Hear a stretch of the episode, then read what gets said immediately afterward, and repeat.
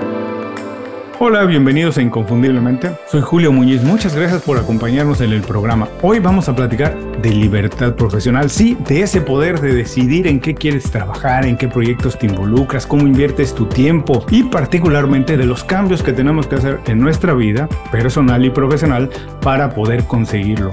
Para eso nos acompaña Vicente Ferrio. Vicente es ingeniero de caminos, pero en algún momento por algo cambió, se dedicó a algo más humano. Ahora nos va a platicar de eso. Él está certificado como coach y se ha formado en liderazgo, emprendimiento y gestión en las escuelas de negocios de Columbia y Harvard. Es autor de Crea tu plan B, desata tu talento y alcanza tu libertad profesional. Esto es Inconfundiblemente.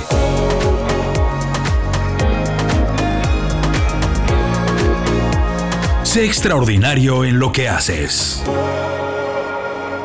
Vicente, bienvenido inconfundiblemente. Muchas gracias por hacer tiempo para platicar con nosotros. Primero, antes que nada, ¿cómo es que alguien, que un ingeniero, un ingeniero en caminos, acabe interesándose y trabajando en cosas que son más, digamos, menos exactas, más de las ciencias sociales, como el liderazgo, el desarrollo profesional y la relación entre personas. Encantado de estar aquí, Julio, y muchísimas gracias por la oportunidad. Muy buena pregunta y te lo agradezco de verdad porque hay una gran historia eh, personal, como se dice, cada uno hemos recorrido nuestro propio viaje del héroe, según la metáfora de Joseph Campbell, y para, para, llegar a un punto así vital en nuestra carrera, que yo creo que muchos llegamos, gran parte de, de las personas llegamos, porque yo creo que en las carreras todos, y la vida, todos tenemos como un punto de inflexión. Hay una primera parte de aprendizaje, eh, prueba-error, eh, descubrimiento, exploración, y una segunda parte en la que ya buscamos algo más, disfrutar, contribuir, eh, dejar un legado, una impronta en el mundo. ¿no?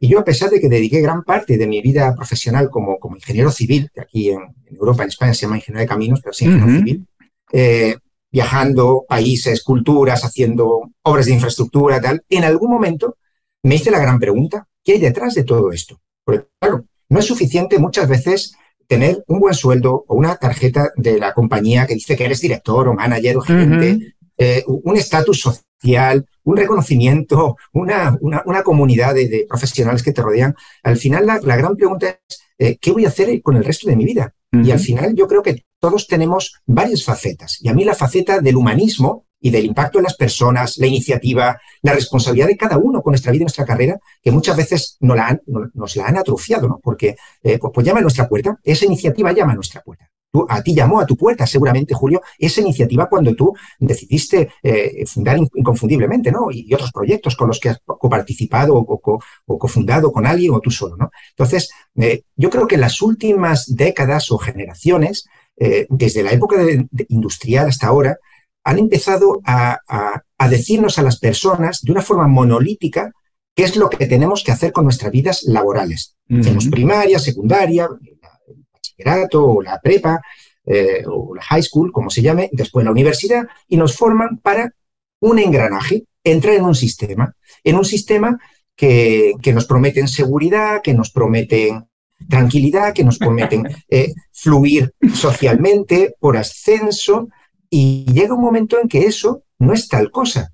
Y, y nosotros, los sapiens, desde el origen de los tiempos, hace 200 o 300 mil años, eh, hemos sido emprendedores, iniciadores, como a mí me gusta llamar. Mucha gente tiene el, pensamiento de emprender como que es algo muy arriesgado, que voy a poner en riesgo mi patrimonio, mi, familia, mis ahorros, que me va a ir muy mal. Eh, y, no se, y no se confunden, ¿eh? porque muchos emprendimientos, 8 de cada 10 concretamente, se mueren porque no tienen buen equipo, porque no tienen una buena idea, un gran porqué, porque no tienen dinero, porque no han hecho bien lo, que, los deberes, por así decirlo. Y nos han metido en la cabeza esa, esa idea limitante y bloqueadora de que lo mejor es no tener iniciativa, no iniciar nada, no emprender.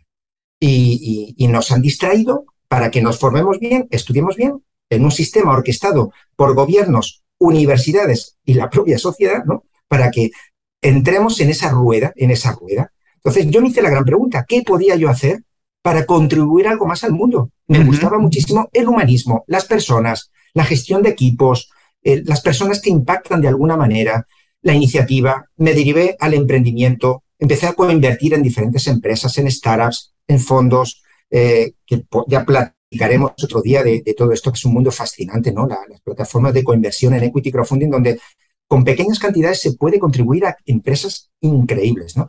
En definitiva, empecé un poco a pivotar, a alejarme del camino establecido, pero empecé a hacerlo, Julio, con un criterio, porque el problema de muchas personas que dicen, estoy hasta aquí, no quiero más de esto, yo me salgo, voy a montar algo, voy a jugar, mira, claro, cuando tomas decisiones por emociones, bajo el, enojo de querer un cambio y no tenerlo, bajo la frustración, las probabilidades de fracaso son altísimas, son altísimas. Cuando te juegas todo a una carta, voy a montar este negocio con estos tres amigos y nos tiene que ir bien porque todos creemos en ello, yo pongo tanto dinero, él pone tanto, él pone tanto, eso, el fracaso está casi, casi asegurado. Garantizado. Garantizado. Sin embargo, lo que yo vengo predicando hace tiempo es un concepto que me gusta mucho. Se puede llamar de una forma o de otra, que es emprendedor a tiempo parcial o emprendedor 20%, que al final se trata de construir un proyecto paralelo y simultáneo a la actividad principal que estés haciendo ahora, sin saltar al vacío, sin tirarte a la piscina, sin saber si hay agua, la alberca, sin saber si hay agua o no hay agua. Empezar de alguna manera a construir un proyecto paralelo y simultáneo a tu trabajo, empezando a ser ese emprendedor 20% y dándole salida hacia afuera a esa iniciativa emprendedora que todos tenemos dentro, como sapiens, emprendedores e iniciadores que somos, porque hasta hace pocas generaciones, cada día teníamos que salir de la cueva a buscarnos la vida, todos los días. Ha sido las últimas generaciones nos han dicho, no te preocupes, no hagas nada, siéntate ahí de 8 a 5 que te voy a pagar tu sueldo y olvídate de todo. Claro, eso nos convierte en seres tan frágiles y tan vulnerables que cuando llegas a un punto en tu vida, que algunos puede ser en sus 20, otros en sus 30, en sus 40, en sus 50, la mayoría se hace la gran pregunta, sus treinta y tantos, cuarenta y tantos, pues llega un momento en que empezamos a hablar de lo que ahora se habla tanto, ¿no? De la precariedad laboral, la incertidumbre crónica, la fragilidad, escasez, saturación, saturación. Hay mucha gente preparada y no hay posiciones para todos. Hay escasez de puestos. Y eso poco a poco lleva a una desafección con el trabajo, a un aburrimiento crónico, a lo que han llamado el síndrome del trabajador quemado, una desconexión total con la empresa que te paga, la gran renuncia que tanto se habla ahora en Estados Unidos. Y, después de la gran renuncia viene el gran arrepentimiento, porque los que han renunciado no tenían un plan B para ver qué hago ahora. Pero Vicente, déjame interrumpirte ahí un momento, porque eh, tú te diste cuenta de todo eso. Para mí, yo creo que el gran problema, el gran reto es que la mayoría de personas no se dan cuenta de eso y no se dan cuenta que hay una segunda opción, que hay otra manera de vivir, que no nada más una manera. Pero, y de eso vamos a platicar un poco más adelante. Pero a ver, quiero preguntarte esto antes. Entonces, estudiaste, eres ingeniero en caminos, ingeniero civil, y el ingeniero civil construye cosas. Y construye cosas. Ferrocarriles, así es, está, está entrenado para eso. De alguna manera, el líder, el, CEO o cualquier otra persona debería estar entrenado para construir un plan de vida, pero no estamos entrenados para construirlo.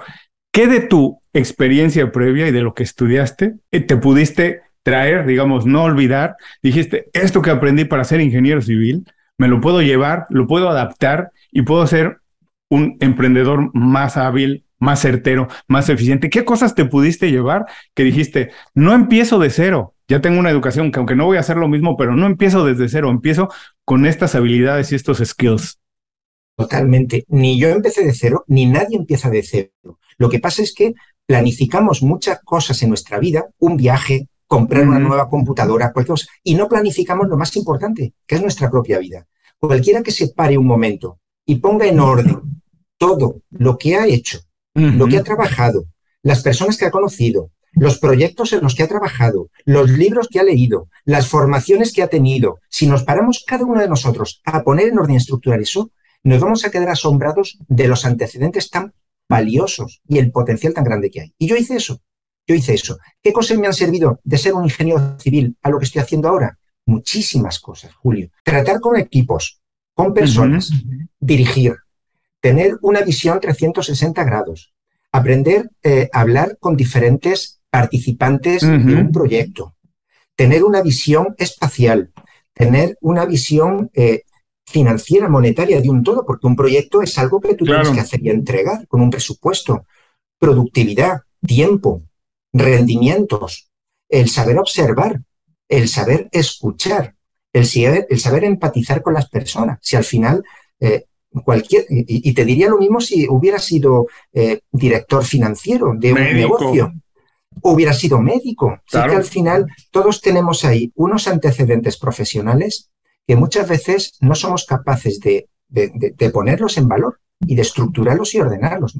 Todo eso me sirvió a mí. Es muy interesante esto que dices porque eh, en mi experiencia trabajando con personas en las, en las asesorías que hago, en las mentorías, es muchas veces le preguntas a las personas, pero a ver, ¿tú qué sabes hacer? ¿Qué haces en tu trabajo? ¿Qué habilidades tienes? Le dicen esto, esto, esto, pero eso lo hace cualquiera. De manera natural, no valoramos lo que hacemos. Y como tú dices, hay que poner en perspectiva, parar un poco el balón, decir, he hecho todo esto en mi vida, a lo mejor nada más lo puedo reorganizar Hoy en día yo diría que nada más lo tienes que adaptar. A lo mejor puedes estudiar algo muy rápido y adaptar una habilidad que estudiaste muchos años, adaptarla a lo que está pasando en el nuevo mundo. Pero mi intención de esta pregunta era decir que sí, efectivamente, absolutamente todo el mundo tiene algún tipo de habilidad, algo que ya aprendió y que de manera tranquila e inteligente puede adaptarla a la nueva realidad del mundo. Otra cosa que me interesa saber es, en tu caso, habías viajado mucho, sigues viajando, habías trabajado con varias culturas, varios lugares, pero ¿Qué fue eso que te dio, que te hizo ver que había otra posibilidad de hacerlo? Generalmente se dice que el cambio tiene que nacer de dentro, no de fuera. Generalmente las personas están buscando algo exterior que los cambie, ¿cierto? quieren un mejor trabajo, quieren tener más o mejores cosas materiales, tener, comprar una mejor casa, tener una casa más grande, un mejor auto, y esperan que esas cosas les inyecten la energía, la motivación para hacer un cambio. Pero yo he leído que las gentes, las, perdón, las personas que han hecho cambios más radicales, incluso para ser más exitosos, generalmente el cambio viene de dentro. En tu caso, ¿qué fue lo que te hizo cambiar, darte cuenta que había una opción distinta de, seguir haciendo tu vida profesional? Pues yo creo, Julio, que fue eh, sobre todo el, tener tantas experiencias eh, y sensaciones que relacionadas con viajes, con culturas, con, con países, con personas, eh, increíbles que conocí por el camino, me di cuenta de que había algo más, algo más, que, me, empezaron a brotar ideas. Empecé a nutrirme, a nutrirme de ese tipo de, experiencia, de ese tipo de información, de ese tipo de libros, de ese tipo de, formaciones adicionales a las que yo había tenido hasta ese momento, que eran siempre monotemáticas. y, empecé a diversificar, a cambiar. Empecé a desafiar mi propio esquema mental y de pensamiento, porque primero se tiene que trascender a uno mismo, como tú has dicho, y empezar a, a visualizar la persona que realmente yo quería ser. Yo empecé a imaginarme cómo yo quería ser y cómo yo quería contribuir a los demás. Y empecé a nutrirme de todo eso y empecé a entrenarme en todo eso. Eso no viene nadie con una varita mágica de fuera adentro, como tú bien has dicho, a decirte, a partir de hoy eres esto. Eso no es un título, es una decisión. Y relacionado con lo que decías antes, todos somos expertos en algo. Cuando la gente dice, yo es que no sé nada diferente a la gente, no sé nada en concreto.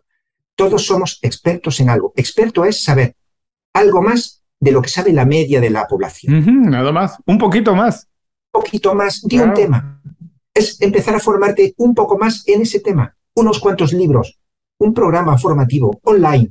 Eh, puede ser gratuito, de tantos cursos MOOC que hay tantas formaciones económicas. No hay excusas, no hay excusas.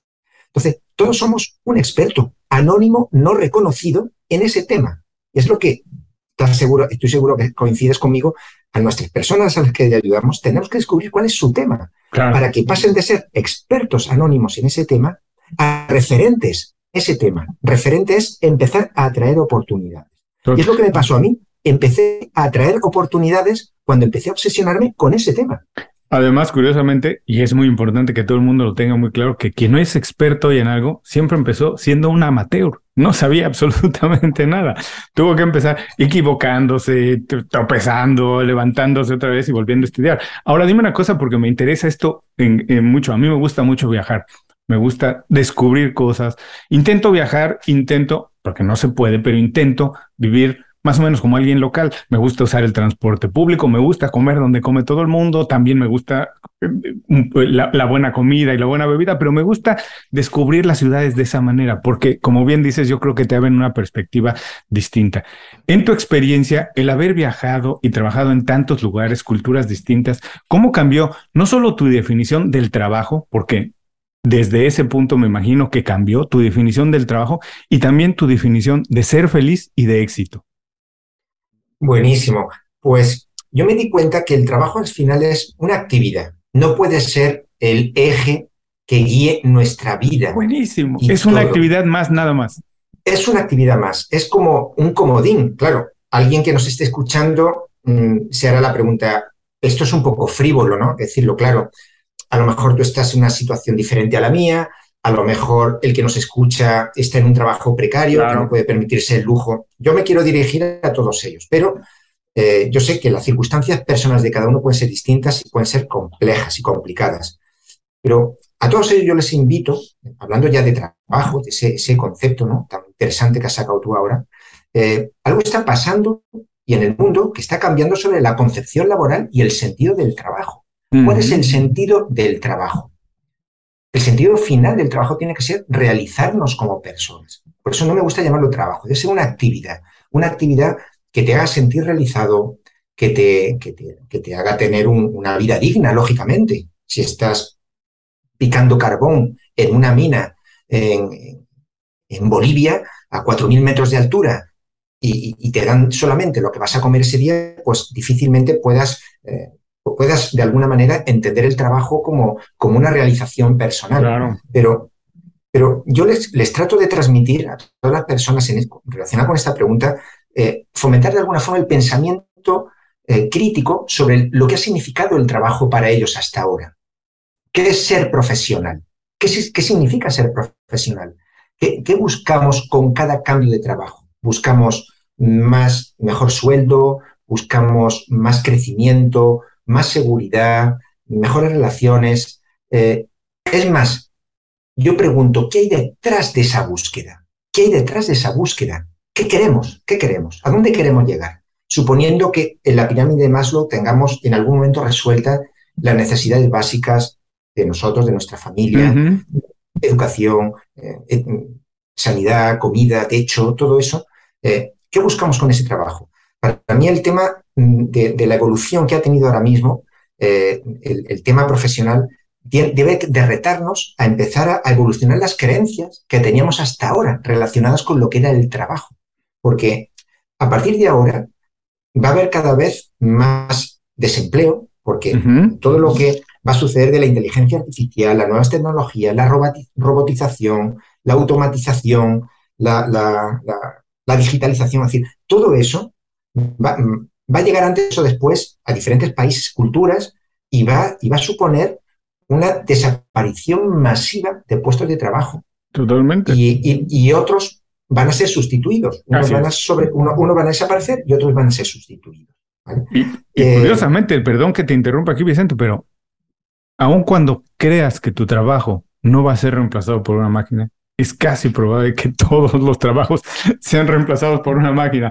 Incluso los trabajos que uno podría pensar que nunca, bueno, sí, no, no solamente son cajeros en, en tiendas, no solamente son choferes, médicos serán reemplazados, enfermeros serán reemplazados, psicólogos, un montón de personas. Así que sí, hay que tener muy en cuenta esto. Ahora, déjame preguntarte aquí, todo esto que hemos hablado está en la atmósfera de lo que platicas en el libro, pero viene muy bien a, cuenta esto en este momento que nos estás hablando de esto, es todo, tener un trabajo, ver qué es significado para mí el trabajo, qué significo yo para donde trabajo, todo esto, hacerlo es, es un trabajo arduo para la mayoría de personas. Es un trabajo complicado porque ser eficiente, sobresalir, destacar, requiere mucho trabajo.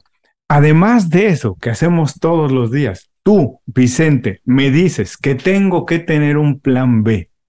Además, que tengo que darme espacio para generarme un plan B. Entonces, nada más, ¿por qué tengo que darme espacio para ese plan B? Un poco resumiendo lo que hemos hablado antes, pero otro, ¿por qué tener un plan B es una buena opción? ¿Por qué no dedicarme exclusivamente a mi plana y ser el mejor en mi plana es el mejor plan que puedo tener. El plan hasta ahora, según nos lo, han metido en la cabeza, es que nuestra vida gire en un eje alrededor de un puesto de trabajo por cuenta ajena. Alguien nos dice lo que tenemos que hacer, nos lo reconocen y según el valor que aportamos, nos pagan más o nos pagan menos. Da igual la profesión. Estamos viendo que ese concepto de seguridad que hasta ahora nos habían vendido con ese eje, un trabajo por cuenta ajena, que nos pagan por lo que hacemos, cada vez es más frágil, cambiante, vulnerable.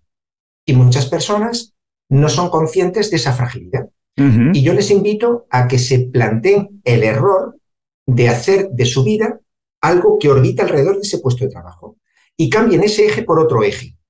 Ese otro eje va a ser empezar a crear su propia propuesta de valor al mundo, paralela al trabajo que tienen, con una marca personal auténtica, que en vez de ser ellos los que con una venda en los ojos, dando palos de ciego, estén buscando oportunidades, sean las oportunidades los que vengan a ellos. la, excusa perfecta de la mayoría de la gente que le planteó esto, no tengo tiempo, claro, no tengo dinero, no tengo dinero, no sé cómo hacerlo, es imposible, es demasiado trabajo. Entonces, ¿cómo podemos de alguna manera derribar esas, esos frenos, ¿no? esas, excusas ¿no? que tenemos? Al final, tú, sabes, eh, Julio, cuántas horas son, es la productividad media de alguien que trabaja ocho horas en una oficina o en un trabajo estándar. Sí, eh, debe rondar alrededor de dos horas, no más. Sí, tres. El, resto del tiempo es, a mucha gente se ofende, mucha gente se ofende. Estoy ocupadísimo todo el día, no he parado, ¿cómo te atreves? Hay que decirle a las personas que contestar mails no es trabajo o no es necesariamente productivo. reuniones vacías de contenido, que solo existen para llenar de contenido los que las convocan, eh, charlar, moverse, eh, ir de un sitio a otro, hablar con alguien, el, tomar el café, tal. Y al final se pierde muchísimo tiempo a lo del día. ¿Sabes cuántas horas descubrí yo que dedicaba solamente a, entre reuniones, unos pocos minutos, cinco minutos, a ver, a ver qué ha pasado en el mundo, a ver WhatsApps, a ver redes, a ver pamplinas, tonterías, dos horas de media al día, dos horas de media al día. Es decir, todos tenemos tiempo, es cuestión de priorizar, es priorizar. Todos tenemos un conocimiento, como ya lo hemos dicho, y todos tenemos una red de contactos. Entonces, yo les invito a que pongan en valor esas tres cosas. Conocimiento, bueno, tiempo, conocimiento y red de contactos. Con eso van a poder empezar a crear un plan B. Un plan B que en algún momento será un plan A, pero de alguna forma no van a estar colgando de un hilo, de una cuerda, de que en cualquier momento pase un cisne negro que puede ser un virus, una guerra de Ucrania, una gran recesión, uno que los chinos mm, le plantan cara a los gringos y se van a Taiwán y nos quedamos sin chips en todo el planeta. Y se para la economía. Es decir, somos tan frágiles que en el momento que entendemos esa fragilidad, eh, nos hacemos responsables de nuestra vida y de nuestra propia existencia. Una cosa no quita la otra. Yo no predico el antitrabajo, ni el anticorporativismo, ni nada parecido es aprovecharnos del sistema, aprovecharnos mientras nos funcione. No hay nada de malo en trabajar en una empresa y que te paguen un sueldo. Mientras te guste, te paguen bien y tengas seguridad. Lo que yo les invito es empezar a destinar un fragmento de su tiempo, una o dos horas al día, todos los días, de manera sostenida. Alguien dirá, joder, en una hora o dos no da tiempo a hacer nada.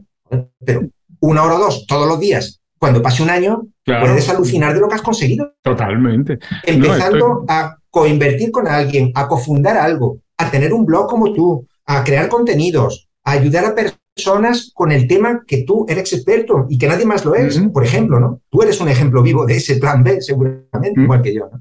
Me encantó esto que dices que, eh, porque estoy completamente de acuerdo contigo, que trabajar en una compañía no es para nada malo. No, nosotros tampoco lo que hacemos en Inconfundiblemente es decir a las personas que todo el mundo tiene que emprender. De hecho, yo muchos años trabajé en el mundo corporativo y en grandes compañías. Y la verdad es que tengo una, una gran un recuerdo muy bonito de ello. Había cosas malas y había cosas buenas, pero yo siempre les digo a las personas, aprovechate cuando trabajas en una compañía grande porque tienes acceso a muchos recursos, información, a personas que puedes conocer, que a la larga a lo mejor van a ser tus primeros clientes, a lo mejor trabajas para ellos de otra manera. En fin, hay muchos recursos, así que incluso a las personas que están estudiando, yo les recomendaría siempre que trabajen primero en el mundo corporativo.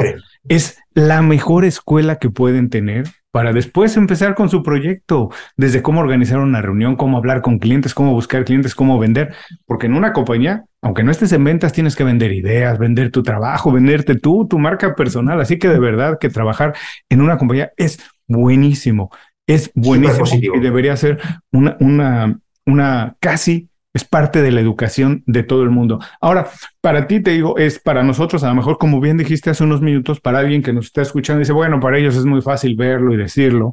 Y también sabes que generalmente las personas tenemos esa idea de que si le pasa a alguien algo, bueno, pero a mí no me va a pasar. Bueno, él hizo esto mal y yo no estoy haciendo eso, a mí eso no me va a pasar. Entonces, ¿cómo le podemos decir? ¿Cuáles son las señales que alguien podría ver que a lo mejor porque estamos todos los días en el trabajo, porque estamos en una rutina, no nos damos cuenta. Pero ¿cuáles son las señales de que debo de empezar con mi plan B? Debo empezar a elaborar un plan B. Porque a lo mejor ahora le estoy pasando bomba en el trabajo, está yendo muy bien, o donde estoy me siento muy a gusto, pero ¿cuáles son esas señales de que dices, ojo, esta es una señal que no puedes perder más tiempo, que tienes que empezar echar a andar, preparar o construir en tu caso un plan B? Hay muchas señales. Eh, la principal que yo les invito es que se hagan la siguiente pregunta. ¿Qué quiero hacer con el resto de mi vida? ¿Qué quiero hacer con el resto de mi vida? Puedo pensar en unos meses, puede pasar en un año, puede ser alguien que tenga 30 años y le queden todavía casi 40, hasta los 70 para jubilarse. ¿Qué quiere hacer con el resto de su vida? ¿Quiere hacer eso?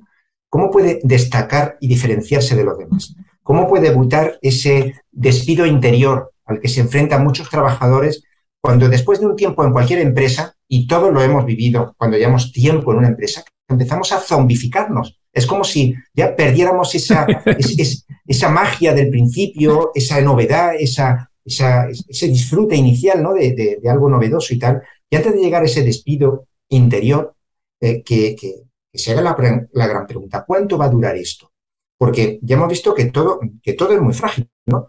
Eh, otra pregunta, otra señal, eh, es que eh, se plantea cuál va a ser su arma de diferenciación masiva en el futuro. Porque al final hemos dicho que habrá cada vez más escasez de puestos cualificados y más saturación de personas que quieren esos puestos. Entonces, ¿cómo se van a diferenciar y destacar y hacerse visibles en esos nuevos escenarios antes de que suceda? Yo siempre les digo que los puestos de trabajo y las posiciones van y vienen. Eso va y viene lo que queda para siempre es nuestra propia propuesta de valor y nuestra marca personal. ¿A qué le están dedicando más tiempo? Y ese es el gran problema, que están desatendiendo lo más importante, que son ellos mismos. Porque aunque ahora estén en una etapa dulce del mundo corporativo, que todos lo hemos estado, joder, el Vicente Ferrio de hace 20 años seguramente no hubiera escuchado este mensaje, como yo lo estoy diciendo ahora. Yo creía, yo quería crecer en la compañía quería dedicar tiempo a la compañía, quería viajar, quería que me dieran responsabilidad, quería que me pagaran más, quería competir con los compañeros, eh, estaba disfrutando. No pasa nada, tiene, tiene unas partes muy estaba conociendo gente, eh, eh, estaba ganando experiencia y encima me pagaban. Entonces, todos tenemos que pasar por esa primera parte. Pero ¿en qué momento llega ese, ese punto de inflexión en la carrera de cada uno? Pues dependiendo de cómo cada uno gestione esa, ese rozamiento permanente dentro de las organizaciones. Hay personas que se queman en sus veintitantos porque han tenido mala suerte, han tenido trabajos precarios, los han maltratado, les han pagado mal, eh, le ha tocado un jefe psicópata, un ambiente tóxico. Mm. Otros quizá más tarde, en los treinta y tantos, otros en los cuarenta y tantos. En fin, a cada uno le llega en un momento. Esas señales para mí son importantes.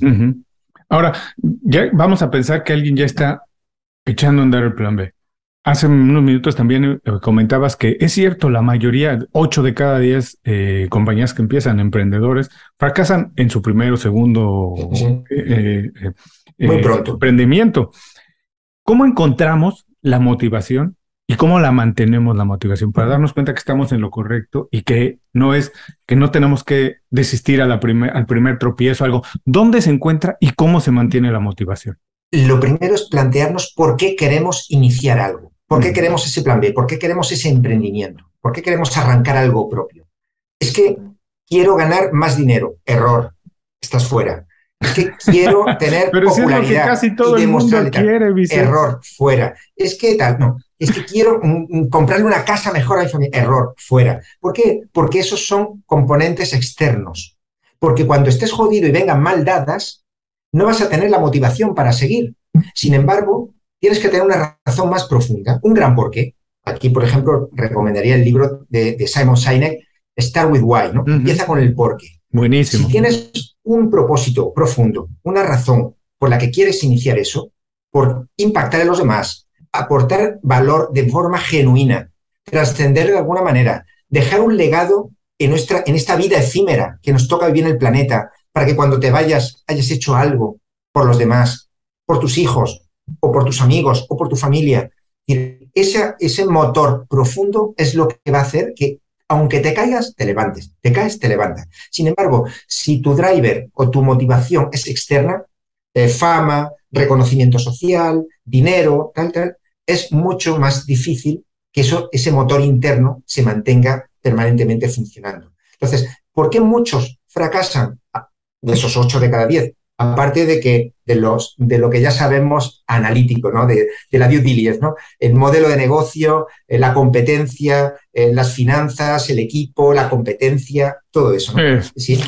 Si, tal, es porque no tienen un gran motor interno, un gran porqué. Entonces, si uno tiene un gran porqué, pues va a superar siempre pues, todos los problemas que le vengan, porque es como una obsesión. Da igual lo que pase, es que lo voy a hacer, lo voy a hacer, no hay duda ninguna.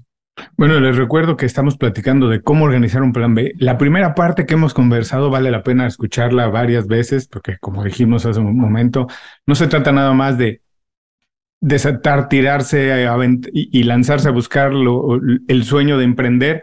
Vale la pena eh, hacerlo de manera más eficiente, objetiva, con un poco, con mucha preparación. Y lo que me gustaría ahora, Vicente, si te, si te parece, es el libro tú lo dividiste en tres partes muy claritas. Nada más vamos a mencionar algunas y algunas de las claves de esas, porque tampoco se trata de que vamos a contar a detalle aquí, no tenemos tiempo y vamos a invitar a todo el mundo a, a, buscar el libro, pero tú divides la, la manera de organizar un plan B en lo que llamas las tres conocerte mejor, conocerte internamente, construir una oferta y comunicar y atreverte, vender. Vamos a platicar un poquito primero de conocerte mejor. ¿Cómo podemos conocernos mejor? ¿Dónde hay que buscar? ¿Cómo podemos hacer? Porque, repito, para nosotros a lo mejor hoy en día que tenemos un poco más de distancia es fácil, pero para quien está todos los días haciendo su trabajo, no sabe ni por dónde empezar. ¿Cómo podemos decirle a esas personas dos o tres tips, ideas de decir, para conocerte mejor, para saber en qué posición estás o dónde deberías empezar a buscar, hazte estas preguntas, hazte estas acciones, busca, eh, tira un lazo por aquí, pregúntale a alguien, ¿cómo le podemos decir a las personas que pueden conocerse mejor? Buenísimo, efectivamente, esa es la primera C de las tres C del plan B hacia tu libertad profesional. El autoconocimiento es algo que nos ha perseguido desde hace 2500 años, en el oráculo de Delfos, allí en la antigua Grecia. Grecia. Eh, mucha gente llegaba allí a preguntarle a la, a la pitonisa, que se llamaba Pitia, por eso se llama pitonisa, qué iba a ser de ellos en el futuro, cómo iban a ser sus cosechas, su salud, su futuro, su familia, tal. Y arriba en, el, en, el, en, la portada, en la portada del templo, ponía, conócete a ti mismo. Fíjate qué fuerte, porque gran parte de las preguntas que nos hacemos sobre lo que nos rodea, la respuesta está en nosotros. ¿Cuál es nuestra realidad actual? Si no sabemos dónde estamos hoy en nuestra vida a nivel de frustraciones, sueños, anhelos, bloqueos, eh, circunstancias que nos preocupan, no, no, podemos empezar a caminar. El primer paso es saber cuál es nuestra realidad. Y la segunda es quién queremos ser. Tenemos que ser reales. ¿A dónde quiero ir y en cuánto tiempo? Es una cosa relativamente lógica, pero que no todo el mundo se toma el tiempo para plantearse dónde está ahora, quién es realmente y quién quiere ser replantearnos o cuestionarnos nuestra propia identidad, porque la identidad es algo, significa del latín, con lo que identificas, viene de identitas, es algo que nos han metido en la cabeza, lo que somos cada uno, pero en el fondo no somos esa persona, somos otra persona. Tenemos que enfrentarnos quizá a nuestra educación, a nuestros orígenes, a nuestros padres, a la infancia que tuvimos, porque según vamos creciendo vamos encontrándonos con, con una persona diferente que somos nosotros que hemos cambiado, somos cambio continuo. Entonces yo creo que eh, el secreto para esa primera fase es trabajar muchísimo nuestro autoconocimiento. Yo me certifiqué como coach no por, para formar otras personas, sino porque yo necesitaba ayuda para de alguna manera romper mi esquema mental en ese momento, desafiarme a mí mismo, eh, hacer las paces con mi pasado, hacer las paces con, con mi propia familia, porque aunque los queramos mucho, nos han marcado profundamente. Y hay cosas que nos pueden funcionar y cosas que no nos pueden funcionar. Y mm. tenemos que dejar ir, desapegarnos de muchas cosas y quedarnos con lo que nos funciona. Y forjar esa nueva identidad y prepararnos para la independencia. Y cuando digo independencia, no es independencia en su amplio sentido, sino independizarnos de creencias que no nos funcionan, de relaciones que no nos suman, de, de, de actos y rutinas que son negativos para nosotros. Imaginarnos ya que dependemos de nosotros mismos y de nada más. Ya no hay que culpar al gobierno, a la crisis, a la guerra, al virus, ya es nosotros mismos. Y esa es la primera parte de conocimiento puro y duro propio, de autoconocimiento. Muy buenísimo ese sentido de depender de uno mismo que a muchas personas puede asustarles, pero esto que diste, que, dijiste anteriormente me gustó mucho, es romper el esquema mental no queremos, no, no, no podemos decir que alguien tiene un mal esquema mental, sencillamente es distinto o no, pero hay otra manera de pensar, generalmente hay otra manera de pensar y de hacer las cosas. Y también esto que dices de depender de uno mismo, bueno, qué mejor que depender. Mira, curioso, hace unos minutos hablábamos de esto de que de, de un eje alrededor de un trabajo y que hoy cada día es más frágil eso. Pasó hace apenas unas semanas con toda la situación de Elon Musk comprando Twitter, llegó y despidió al no sé qué por ciento del staff y esto. Y yo decía un poco de broma con amigos, comentaba, pero si todos los días en Twitter se comparte información de lo inseguro que es tener un trabajo, Nadie que trabaja en Twitter leyó todas esas publicaciones que ahora se sorprenden. Si es lo menos seguro que puedes tener. Así que depender de uno mismo es lo más seguro, aunque al principio cueste mucho trabajo. Eso es existencialismo puro. Si me ocurre ahora mismo dos libros para recomendar brutales. Uno es Meditaciones de Marco Aurelio. Marco Aurelio. El emperador de Roma y filósofo, un estoico 100%, que decía, todo mi ser se compone de mi cuerpo, mi espíritu y mi facultad rectora, que es mi capacidad de decidir. Hace 2500 años decía eso. Así es. Todos eres un cuerpo, un espíritu, una mente y una capacidad de decidir. Eso es existencialismo puro. Y después está Jean-Paul Sartre, otro existencialista francés, que decía, todos estamos condenados a ser libres. Fíjate qué fuerte. Condenados, a ser libres. Condenados a ser libres, que es lo que la gente no quiere libertad. Se queja, se queja de la esclavitud, pero no quiere libertad. ¿Por qué? Porque no elegimos nacer y desde que nacemos somos responsables de todo lo que hacemos. Así es. Esas dos frases definen la perfección a lo que me refiero con lo de autoconocimiento.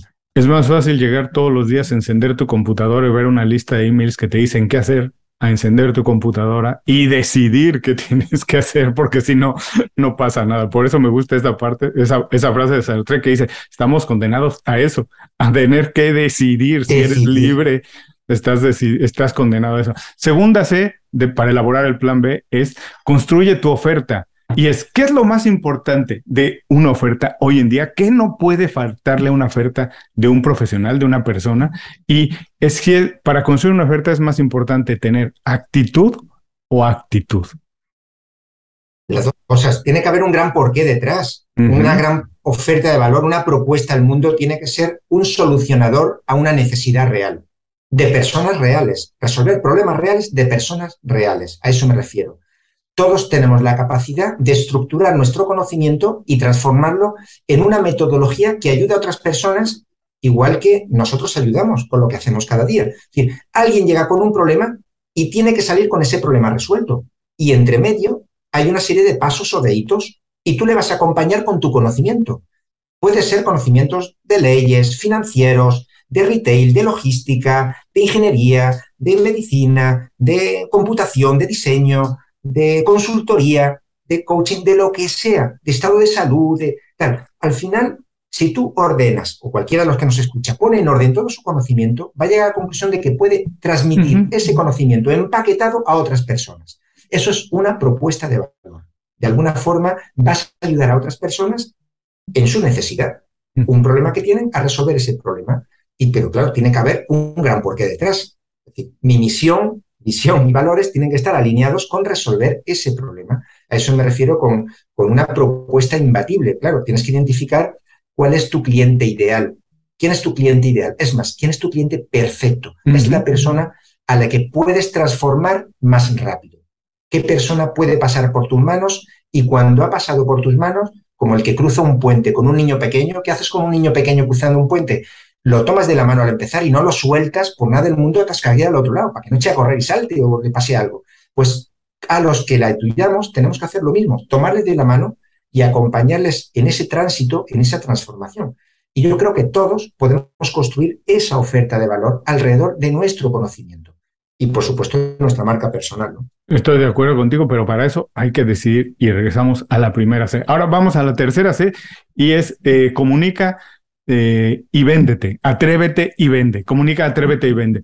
¿Por qué es importante venderse? Muchas personas o la mayoría te dicen, yo no estoy en ventas, yo no sé vender, me cuesta mucho trabajo, nunca estudié para eso, pero ¿cuál es el valor de atreverse y venderse. ¿Por qué es tan importante? Ahora, en todo lo que hemos hablado con la economía digital, todo lo que está pasando, la automatización, trabajo remoto, ¿por qué es cada día más importante atreverse, comunicar bien tu historia y venderte?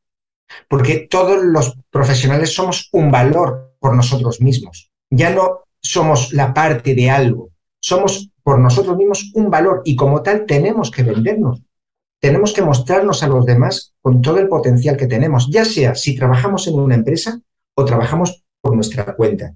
Lo que pasa es que, volviendo a lo que decimos al principio, que han atrofiado, el sistema ha atrofiado nuestra iniciativa, también ha atrofiado nuestra capacidad de vendernos, porque nos lo daban todo mascadito. Siéntate, haz lo que tienes que hacer, al final de mes te pago. No tiene. Y si vendes algo, va a ser, va a ser lo que yo te diga. Vas a vender la marca de la compañía.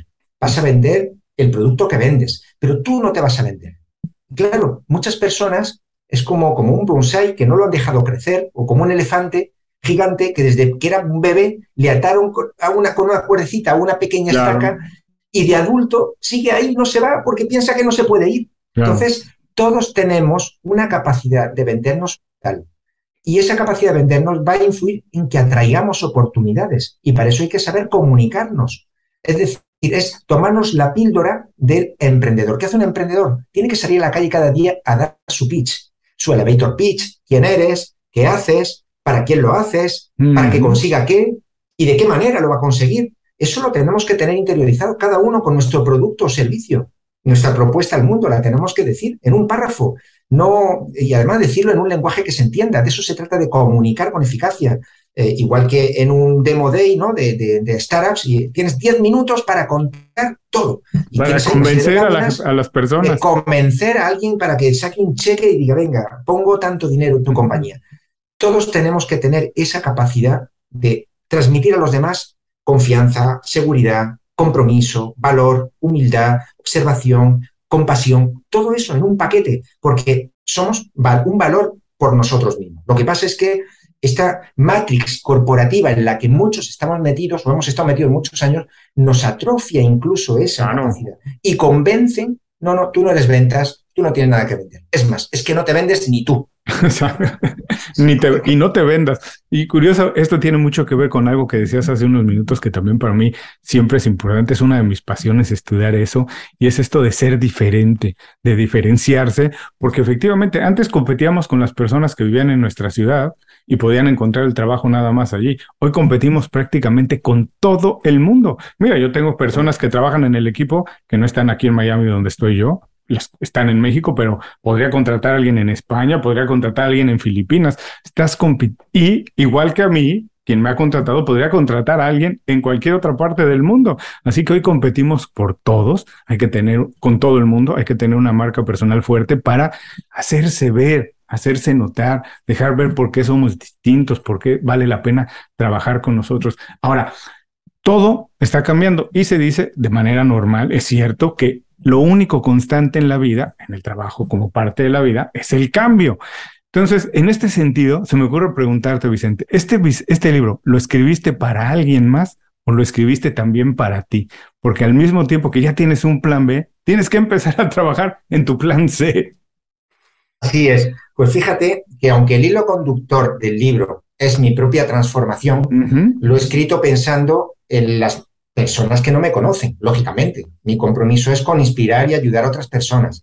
Entonces, he tratado de hacer un libro práctico con una metodología, con tres partes, 12 capítulos, para que el que lo siga de alguna forma alcance ese estado mental necesario para determinarse a construir su plan B, siguiendo los pasos que le propongo. Evidentemente, cuando se escribe un libro, uno de los consejos que te dan es no escribir para ti, sino escribir para los demás, que es el error de algunos escritores. No quiero escribir mi experiencia, cómo me fue, lo que aprendí, yo, yo, yo, yo, yo, y nos olvidamos de lo más importante, que es cómo vamos a ayudar a los demás. Claro. Sin embargo, sin olvidarme de eso, yo he tratado de eh, trasladar mi propia transformación, que es posible. 23 años dedicado a la ingeniería en el mundo corporativo, viviendo en 15 ciudades de 8 países distintos. Eh, al final, todo es posible, un cambio es posible. Lo único que no cambia es que cambiamos permanentemente. Eso es. Entonces, la redacción del libro, que para mí fue reveladora, como te puedes imaginar, porque al final es una metodología con la que yo llevo años trabajando con las personas a las que mentorizo. ¿no? Son profesionales que llegan de diferentes sectores, industrias, normalmente sus treinta y tantos, cuarenta y tantos, aunque hay gente más joven, mayor, pero esa es la media, y, yo les he acompañado en ese proceso. Y al final, pues, mucha prueba-error, bulir, mejorar, método Kaizen japonés, ¿no? De, de probar, no sé cuánto, repetir otra vez y otra vez, dio a luz, pues, esa metodología que yo he tratado de estructurar, simplificar y hacerlo pues, en un libro práctico donde al principio de cada capítulo digo lo que van a aprender, una serie de subtítulos, una serie de pasos y al final una conclusión para que sea algo entendible, breve, fácil de, leer y fácil de poner en práctica. Ojalá lo, lo haya conseguido, ya me, ya me lo dirán los lectores. Durante, muy, durante el tiempo que hemos platicado nos has dejado un montón de ideas, tips, herramientas que la gente seguramente podrá ir escuchando, descubriendo y anotando. Pero si tienes la oportunidad tú de dejarle a las personas una idea práctica de esta conversación que digas, con esto quiero que se queden para que hagan esto, suceda algo, ¿con qué te gustaría que se quedaran de esta conversación? Pues que todos tenemos un iniciador dentro. Si en algún momento en tu vida profesional te sientes aburrido, empiezas a tener desafecto a lo que haces cada día, eh, no tienes motivación, piensas, haces ese, concepto del, del, despido interior, es esa iniciativa la que está llamando a tu puerta. No mires para otro lado y hazle caso.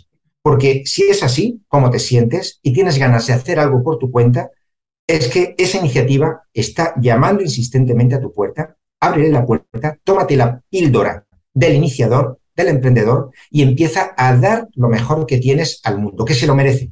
Porque sería muy triste dejar pasar nuestra única y irrepetible vida sin hacer lo que realmente tenemos que hacer. Simplemente porque nos han educado en una mentalidad victimista, quejica, aprensiva y miedosa. Eso sería mi mensaje contundente a cualquiera que, me esté escuchando ahora. Buenísimo. Y sabes qué, estoy de acuerdo contigo. A mí me da a veces mucha tristeza y me, enojaba mucho cuando trabajaba en, en compañías grandes que hay mucho talento y se desperdicia y no tienen espacio para crecer. Digo, pero no solo es que tú te estás perdiendo eso, todos nos estamos perdiendo de eso, porque si tú hicieras otra cosa, todo el mundo nos veríamos beneficiados de ello, ¿no? Eh, como sabes, tiene mucho que ver con toda la conversación que, que llevamos. El programa se llama Inconfundiblemente. ¿Qué haces o por qué Vicente es inconfundible? Yo creo que es la única manera hoy de ser exitoso, eficiente, hay que destacarse, hay que hacer algo para ser inconfundible. ¿Qué estás haciendo tú para ser inconfundible, para separarte del montón? Pues dejar una huella en el mundo, trascender de alguna manera, dejar mi mensaje claro para el que le resuene, aunque esté predicando en el desierto, con una sola persona que a la que le cambie la vida o le genere una reflexión. Lo que estoy diciendo me habré dado por satisfecho y seré inconfundible. O sea que ojalá que, ojalá que así lo haya conseguido. Buenísimo, Vicente. Antes de despedirnos, dinos, ¿a dónde enviamos a las personas? ¿Dónde pueden saber más de tu trabajo? ¿Dónde pueden ponerse en contacto contigo? ¿Qué les decimos? Pues mi página donde hablo de todo esto es sincronizatutalento.com y la página del libro es creatuplanb.com. Sencillo. No se preocupen si están haciendo ahora ejercicios, si están manejando, si están haciendo algo más y no pueden tomar nota. Regresen más tarde a las notas del programa, ahí dejaremos los enlaces directos a todas las redes sociales de Vicente, a la página del libro y a todo donde pueden encontrar el trabajo que está haciendo. Vicente, muchísimas gracias otra vez. Te mando un abrazo muy grande. Como viajas por todo el mundo, espero que la próxima vez sea a lo mejor en Madrid, donde estás ahora, o por qué no nos reunimos los dos en la Ciudad de México. Pero te mando un abrazo muy grande para tomarnos una buena cerveza, unas cañas. En México nos tomaríamos una negra modelo. Y un mezcal también. hoy en día, por supuesto. Vicente, muchas gracias. Un abrazo muy grande. Gracias, Julio. Un abrazo. Hasta pronto. Y a todos los que nos escuchan o nos están viendo, les recuerdo, aquí termina la entrevista, pero no termina la experiencia. Todas las recomendaciones, todos los consejos e ideas de Vicente los pueden volver a ver en las notas de este programa. Regresen más tarde y ahí les dejaremos absolutamente todo. Muchas gracias por escuchar el programa. Si algo te pareció interesante, visita inconfundiblemente.com. Tenemos un blog, un canal de YouTube y un boletín donde recomendamos libros, documentales y herramientas para ayudarte a destacar en lo que haces. Se llama Las 5 Razones y llega todos los viernes. Por último, si quieres mejorar tu marca personal de manera fácil e inmediata, recomiéndanos con tus amigos y comparte este programa, porque cuando compartes contenido con valor, dejas una buena impresión.